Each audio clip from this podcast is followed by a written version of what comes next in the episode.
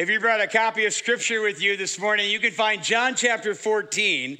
John chapter 14 as we continue in our series, Theology on Fire. And today we're talking about the Holy Spirit of God. And the Holy Spirit of God was certainly filling our brother Kurt DeGraff last week, was he not? In fact, we had somebody come to somebody else on staff here recently and say, uh, Is Pastor Kurt dying? I thought to myself, that's a great compliment because I thought of a Puritan who once said, I, I preach as a dying man to dying men. And that's the way every sermon should be. That one certainly was filled with the Spirit of God. And what does it look like to be filled with the Spirit of God? What have you ever met somebody who's on fire for God? And how would you describe them? John chapter 14, beginning in verse 15, we have Jesus said, If you love me, you will keep my commandments, and I will ask the Father, and he'll give you another helper to be with you forever, even the Spirit of truth, whom the world cannot receive, neither sees him nor knows him. You know him, for he dwells with you and will be in you. He'll slide down to verse 25. He says, These things I've spoken to you while I'm still with you, but the Helper, the Holy Spirit, whom the Father will send in my name, he will teach you all things and bring to your remembrance all that I said to you. Peace I leave with you, my peace I give to you. Not as the world gives, do I give you. Did you know that the world gives peace? It's a pseudo peace, but it is a peace nevertheless says, not as the world does. If, and then he goes on and says, My peace I live you, I leave you. Let, the, uh, let them not be afraid. Don't let your hearts be troubled or be afraid.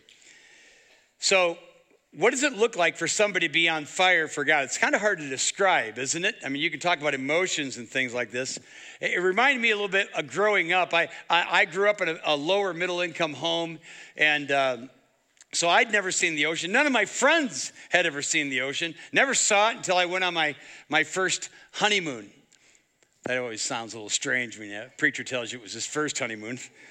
But uh, at any rate, uh, it was, you know, what if I, when I went to Florida, I saw the ocean so captivated by its awesomeness and, it, and its power. What if, in order to impress my friends, I'd have brought an empty jar with me and just filled it up with ocean and brought it home?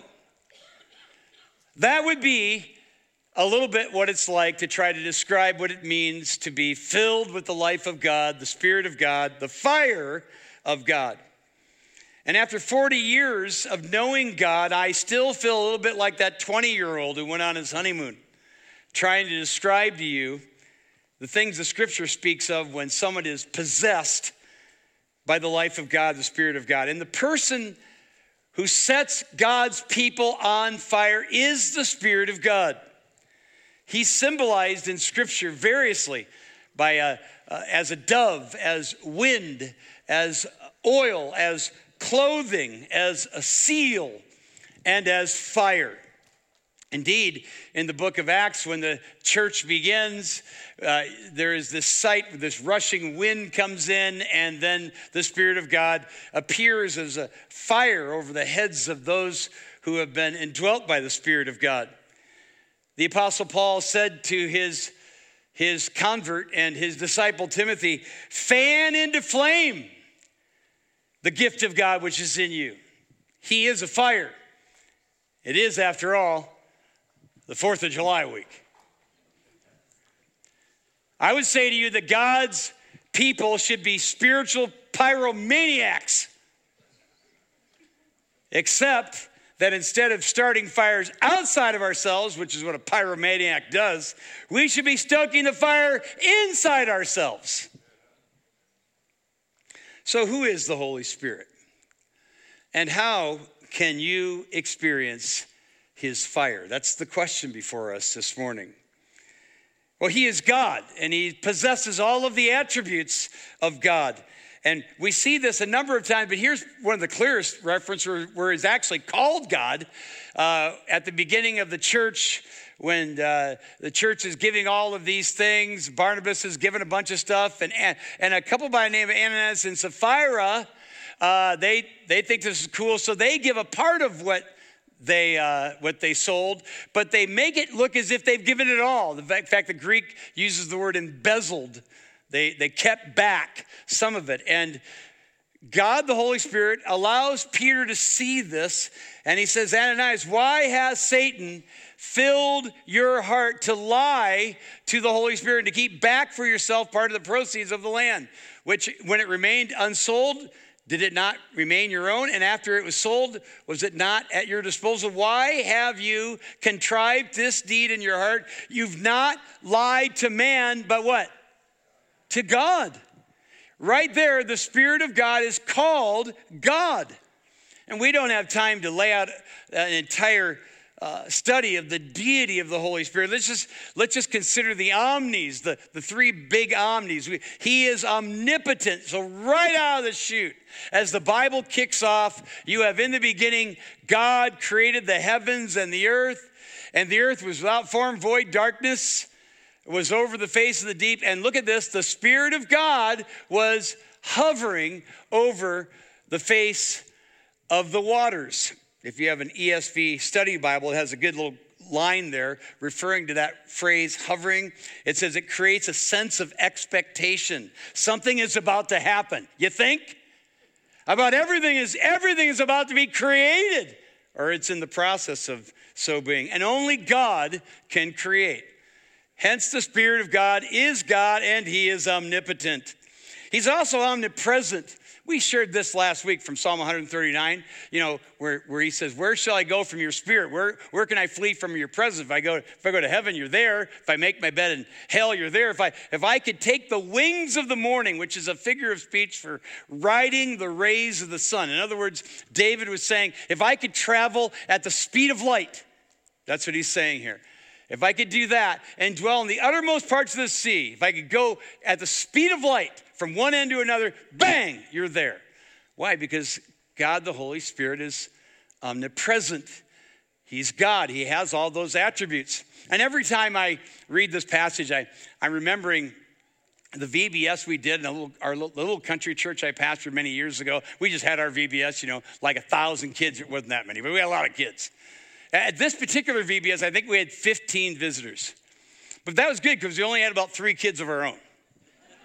And uh, so uh, they're all up there. It was the final night. They were going to sing, and we didn't have many kids, but every family representing those 15 kids were there. So it was a big night for us, you know. And uh, and my my three year old wanted to be in the group singing, and he wasn't old enough to be in the group. But I said, "You can do it, but you you need to behave yourself up there and stay up there the whole time they sing." Okay, Dad. Well, after about two songs, he got tired of singing, and he started playing Army Man. He crawled down the steps and everybody started, they started laughing. He heard it, crawled back up the steps. And now they're laughing even more, crawled back down again. And they, everybody just, they're in stitches. Afterwards, we're done singing. He's walking down the aisle like this, and I was down, I was spitting nails on the other side. He's walking down the aisle. I, I grabbed him and pulled him outside. It was just him, me, and the corn outside. And I let him have it. I said, You were so disappointed in me. You disobeyed me in front of everybody, a bad testimony for Jesus. And I gave him a spanking right there in the spot. And while I was administering the spanking, I looked up and through the foyer was a deacon running right at me. And I, I opened the door. I said, What do you need? He goes, Pastor, your microphone is on.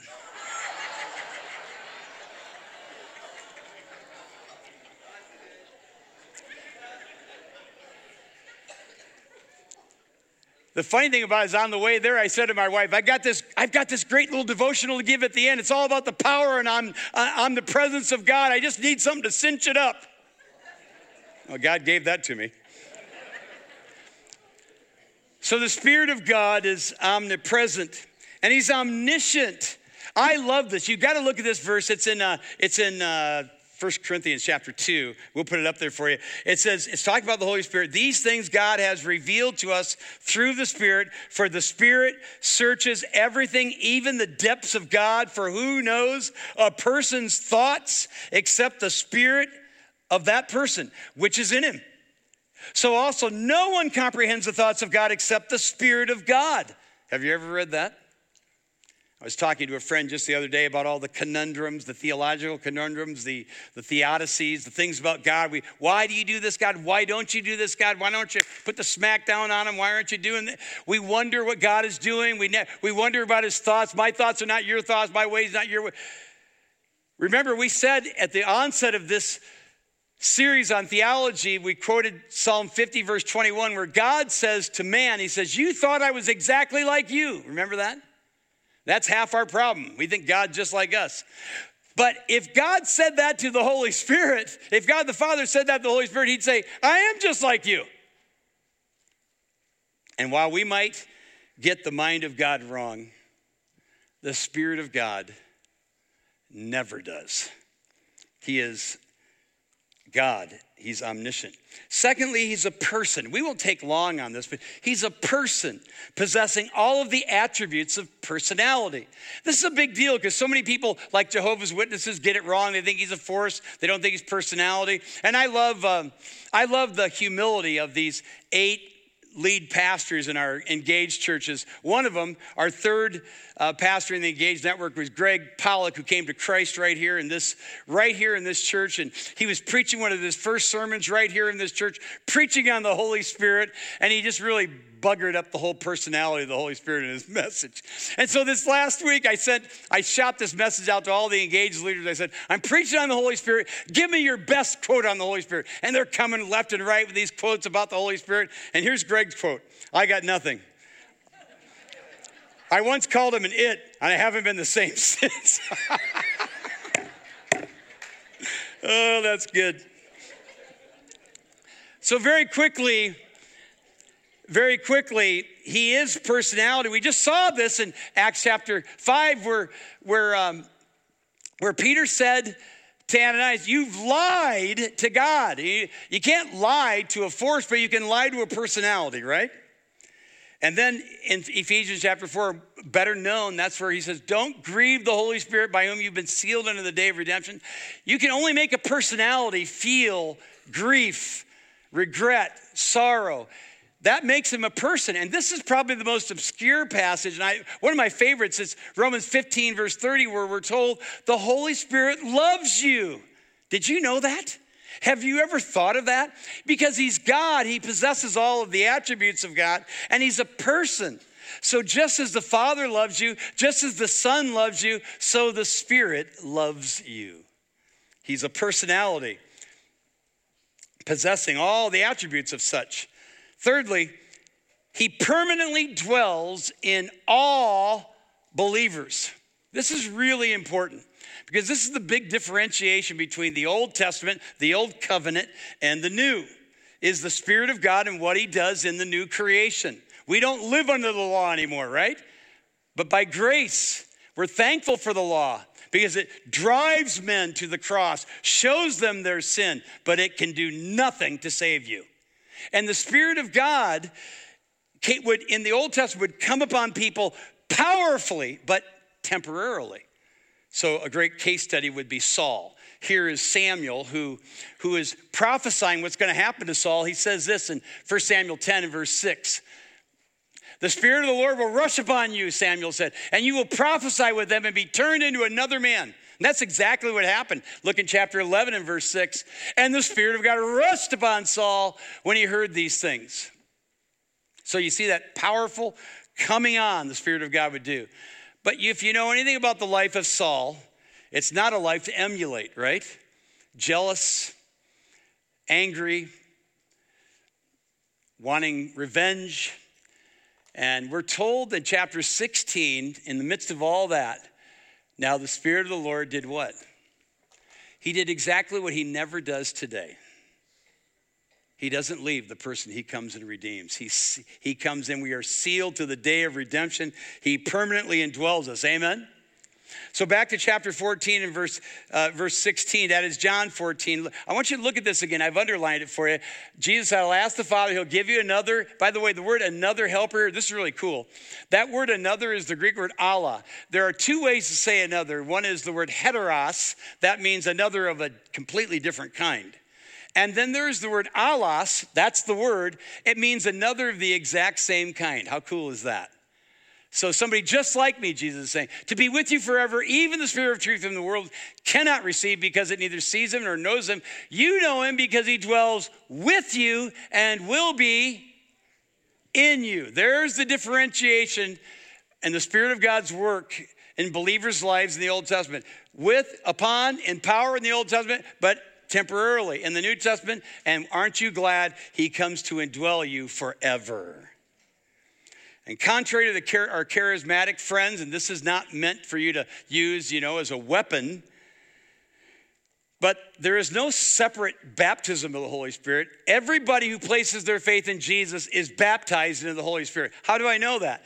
I know it because of this haymaker right here. First Corinthians chapter 12 and verse 13. For in one spirit we were all baptized into one body. And this is the Corinthians he's writing to here, okay?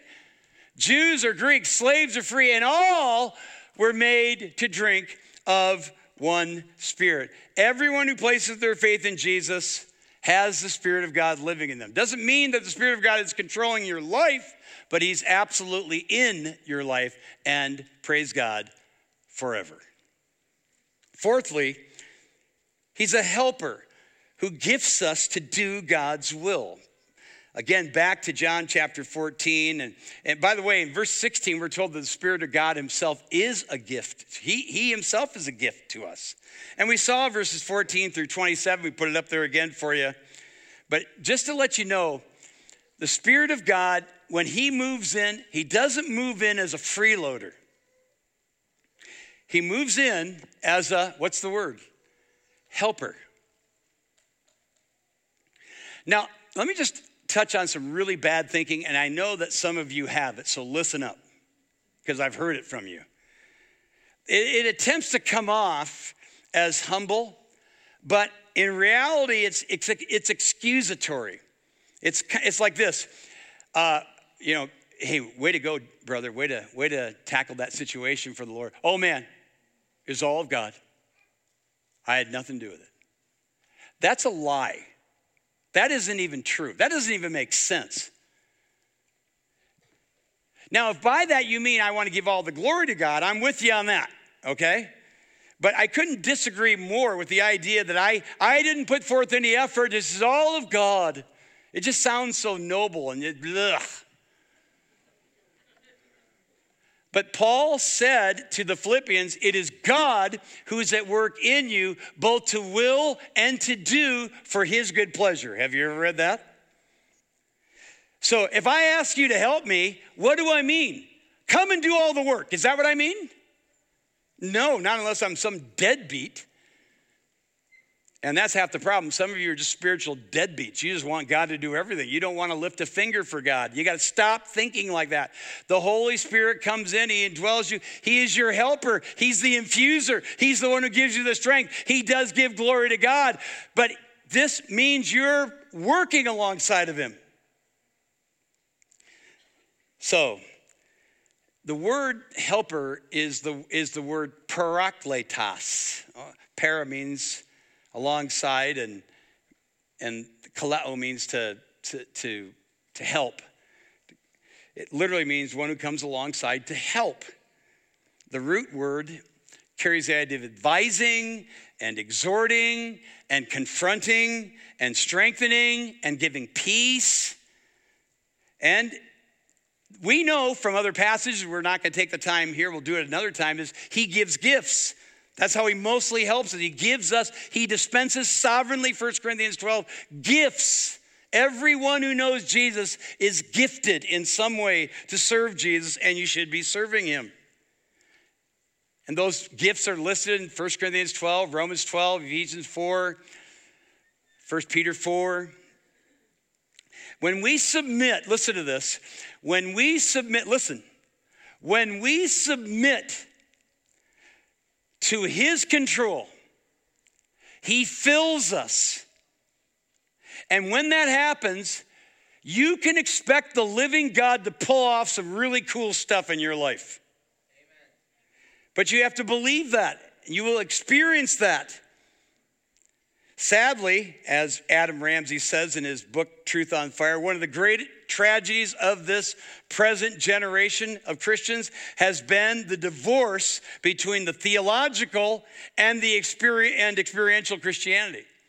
So, the charismatic movement, which I just took a little shot at earlier, I mean, many of these individuals are our brothers and sisters in Christ, but they've hijacked the whole doctrine of the Holy Spirit and His work in our lives. We become very sterile in what we believe about Him.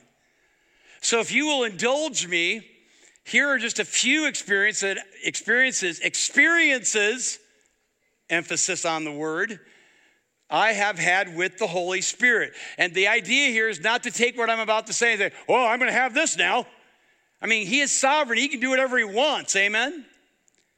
But here are a couple things. The Holy Spirit often leads me specifically through His Word. I mean, just last week was the 25th anniversary of my time here as a pastor. And 25 years ago, I was I'd burned every bridge to every other church there. I'd just gotten married. My wife, I'd taken her away from her family. I'd taken her away from her church. I took her away from her acreage. I took her away from her friends. And that was just a half hour from me. And she, she was hardly connecting with them anymore. I could not conceive the idea of leaving again and going to another church. So when Saylorville came to me, I said no. I said, thank you, but no thank you. Can't do it. But then over the next nine months, God was working me over. I couldn't explain it. I, I, he just began to give me this burden for something other than the church I was pastoring. And I loved that church.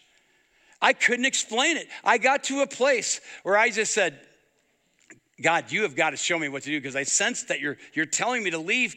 And I was in my Bible reading, I was in, I was in Acts chapter 16. I can remember thinking, Acts 16, really, God? I mean, it's the Philippian jailer. Believe on the Lord Jesus Christ and you'll be saved, you and your house. I know this passage. There's nothing here I'm going to see that I, that I don't know. What an arrogant thought that was.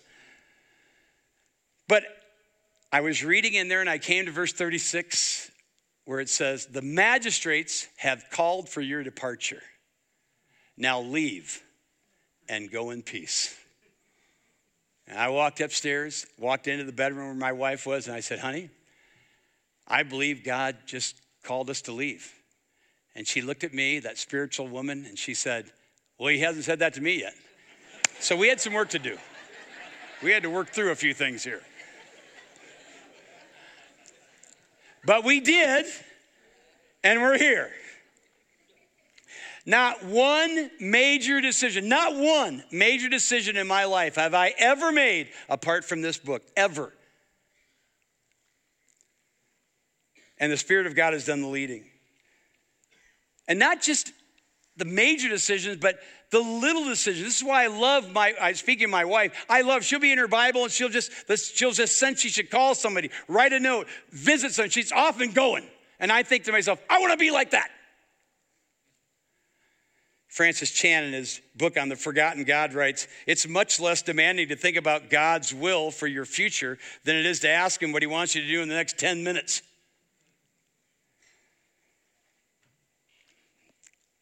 I've experienced the Holy Spirit speaking to me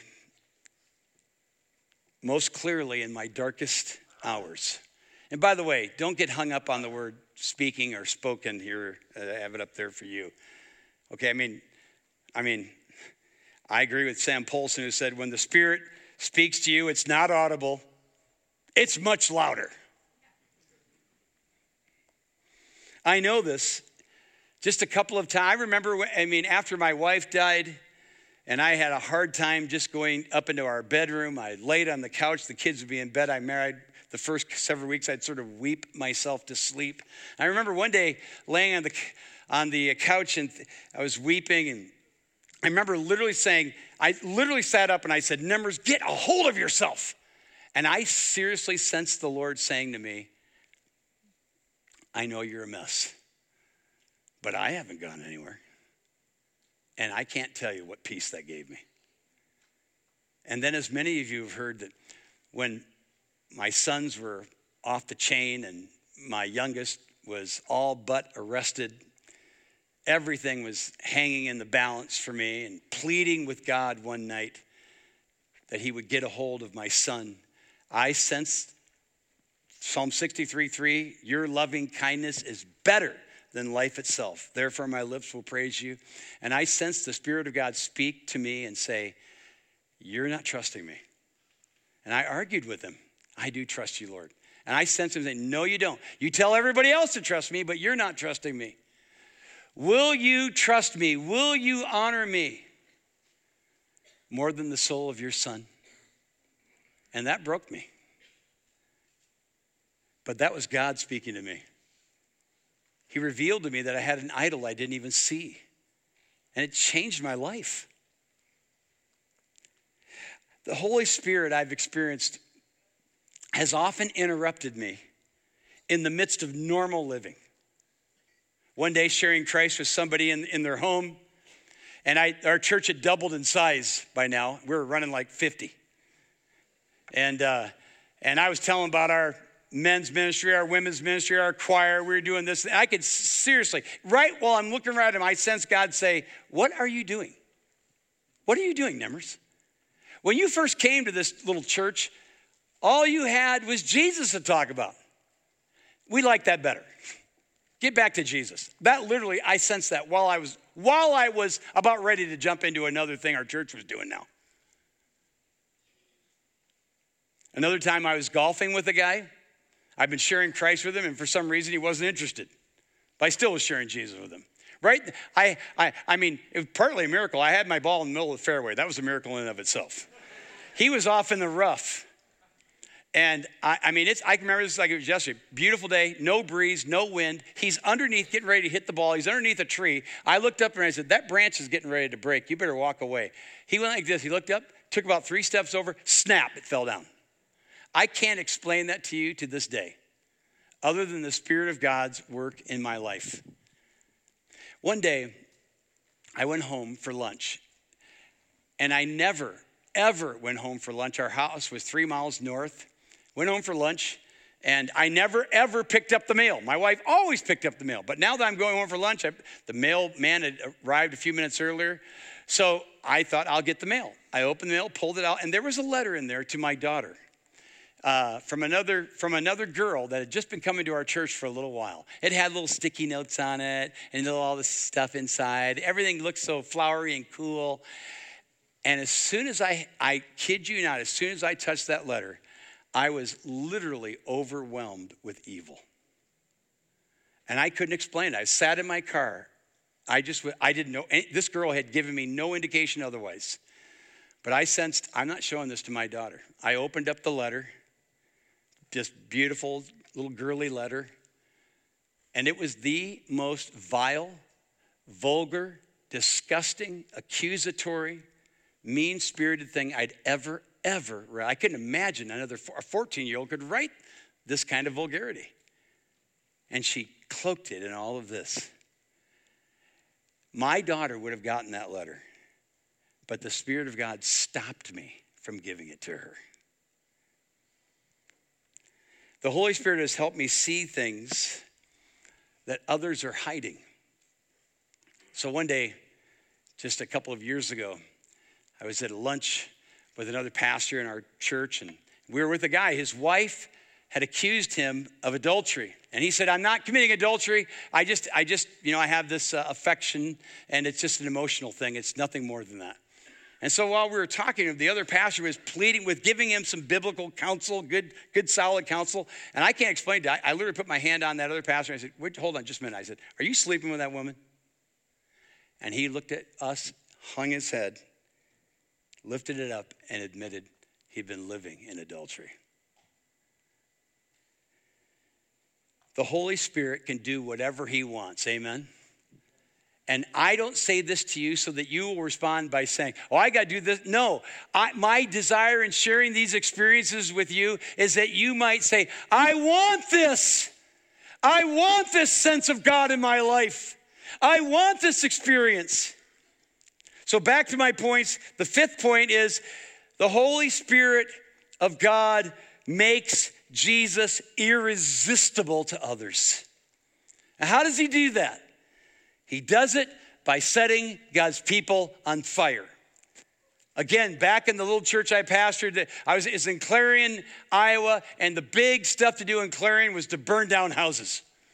So you get a condemned house, and they'd always do it at night, so it was really dark, and they'd torch that thing. The whole city'd show up. Listen, the Holy Spirit is a fire that will draw people and make Jesus irresistible. Don't get drunk with wine, which is debauchery, but be filled with the Spirit of God and be set on fire. The Holy Spirit is God's demonstration in this world of joy and His power. And that's, I mean, when I, I, I, picked on my wife a little bit earlier, but I'm telling you, that woman exudes joy. And she exudes joy in such a way. I go to the gym exactly one time a week with her, and every time I get done, there's a bunch of women gathering around her. Most of them don't even know Jesus, but they want to be by her. The only way I can explain that is that she lives a life that makes Jesus irresistible. Are you? He does it, he makes Jesus irresistible by turning our bodies into temples. Don't you know, those of you who know Jesus, that your body is the temple of the Spirit of God who is in you? You are not your own. You've been bought with a price. So glorify God in your body and your spirit, which are God's. I mean, these fireworks tents, they're everywhere. You are the firework tent. Make Jesus irresistible with your life. And then, of course, if you scoot over to chapter 16, Jesus tells us that one of his primary things he does is point out man's sin, God's righteousness, and as Pastor Kurt preached last week, coming wrath, judgment. Chapter 16 and verse 7, where, where Jesus says, Nevertheless, I tell you the truth, it's to your advantage that I go away. If I don't go away, the helper will not come to you. But if I go, I'll send him to you, and when he comes, he'll convict the world concerning sin and righteousness and judgment, and then he interprets himself. He does the exegesis concerning sin because they don't believe in me. Concerning righteousness because I go to my Father. Concerning judgment because the ruler of this world is judged judgment. The Spirit of God convicts of sin, God's righteousness, coming wrath. Just the other day, I was with a group of guys, most of which I've had the joy of leading to Christ over the last few years. Have a great time digging into the Word together. They brought a friend. Their friend has been coming to church here, he's been taking it all in. And he said, I'm all in. I said, You are, sitting right across the table to me. I said, we said, well, explain to us what the gospel is. He began to say, well, it's the, it's the Bible and it's coming to church and this and that. And one of the other guys said, I'm going to stop you right there. It was my favorite moment. And he began to clearly lay out the gospel that Christ died for his sins, that he was buried, that he rose again, that he needed to repent and believe on the Lord Jesus Christ. And that man, the group of guys, made Jesus irresistible to him. And he trusted Christ right there. And he's sitting right over here. Praise the Lord. Amen. Amen, Shane. Jesus said in, back in chapter 15, verse 26, but when the Helper comes, whom I send to you from the Father, the Spirit of truth, who proceeds from the Father, he'll bear witness about me. And you also will bear witness because you've been with me from the beginning. Irresistible. That's what he does. He makes Jesus irresistible. Finally, he hunts down and rescues those facing damnation. He hunts down and rescues those who are facing damnation. And some of you are facing it right now. Francis Thompson, over 100 years ago, was a poet. He wrote the famous poem, The Hound of Heaven. There's 182 lines. Don't try to memorize it. But it depicts a man himself running from God while acknowledging he couldn't run from God. Jesus said, No one comes, no one's going to come to me unless the Father draws them, and he draws them by way of the Spirit of God. And I know this hounding. I know this hounding. Two inst- incidences inst- that occurred before I became a Christian at John Deere. None of you have heard the first one. I was, it was during shutdown. I was just a couple of weeks away from being saved. I was under massive conviction. During shutdown, we're not doing any production. A bunch of about 20 of us went to the local park. We busted open a bunch of beer. We got drunk. We smoked a lot of weed and we went back into work. As we walked back into work, one of the guys climbed up on one of these portable ladders in front of all of us and he went, Everyone sinners need to repent and believe in Jesus you're all going to hell. And I'd been laughing all along until that moment. Because when he did that, I thought, he's saying exactly what I'm coming to believe and making a mockery of it. And two weeks later, I was shipped off to the foundry and worked with a guy who had been asking God all week, God, bring somebody to me who's interested in Jesus. And he got me.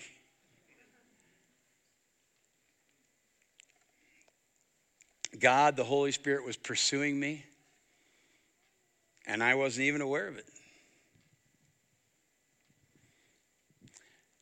I was talking with my son the other day. He was closing things up at the vacation Bible school at Lakeside, and he's going to tell this story because he had to get it from me because he was only two when it happened, so he has no memory.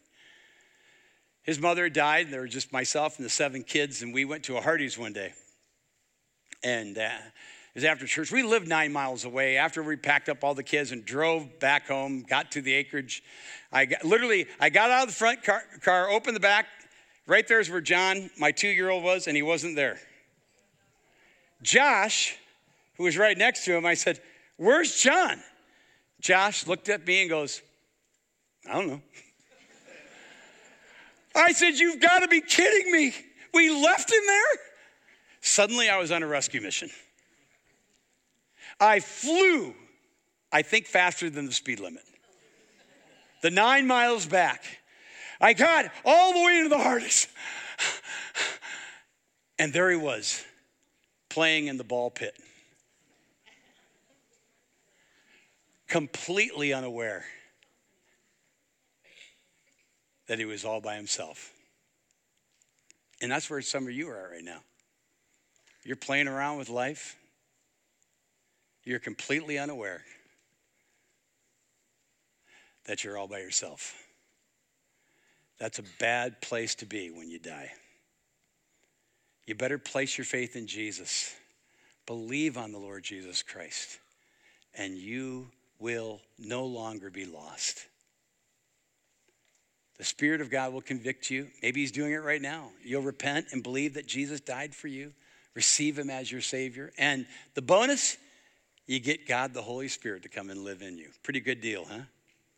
Would you take it? Let's pray. Our Father, our time is quickly coming to a close, but we want to celebrate the Lord's table. And as we do, I pray right now that as your people make their way to these powerful symbols, they would do so asking themselves the question Am I on fire for you, oh God? And if you're not, dear friend, that knows Jesus, repent. Ask God to help you to pursue Him, to know Him, and to experience Him in the power of His Holy Spirit while you're thanking Him for making His salvation receivable through His Son Jesus. And if you don't know Jesus, repent and place your faith in Him today. God, we pray all these things in your son's name.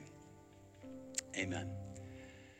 At the very beginning, I asked the question, how do you know if somebody's on fire for God? How do you if how do you know if somebody's on fire? How do you know if you're on fire for God? If you're on fire for God, I just want to close with these thoughts.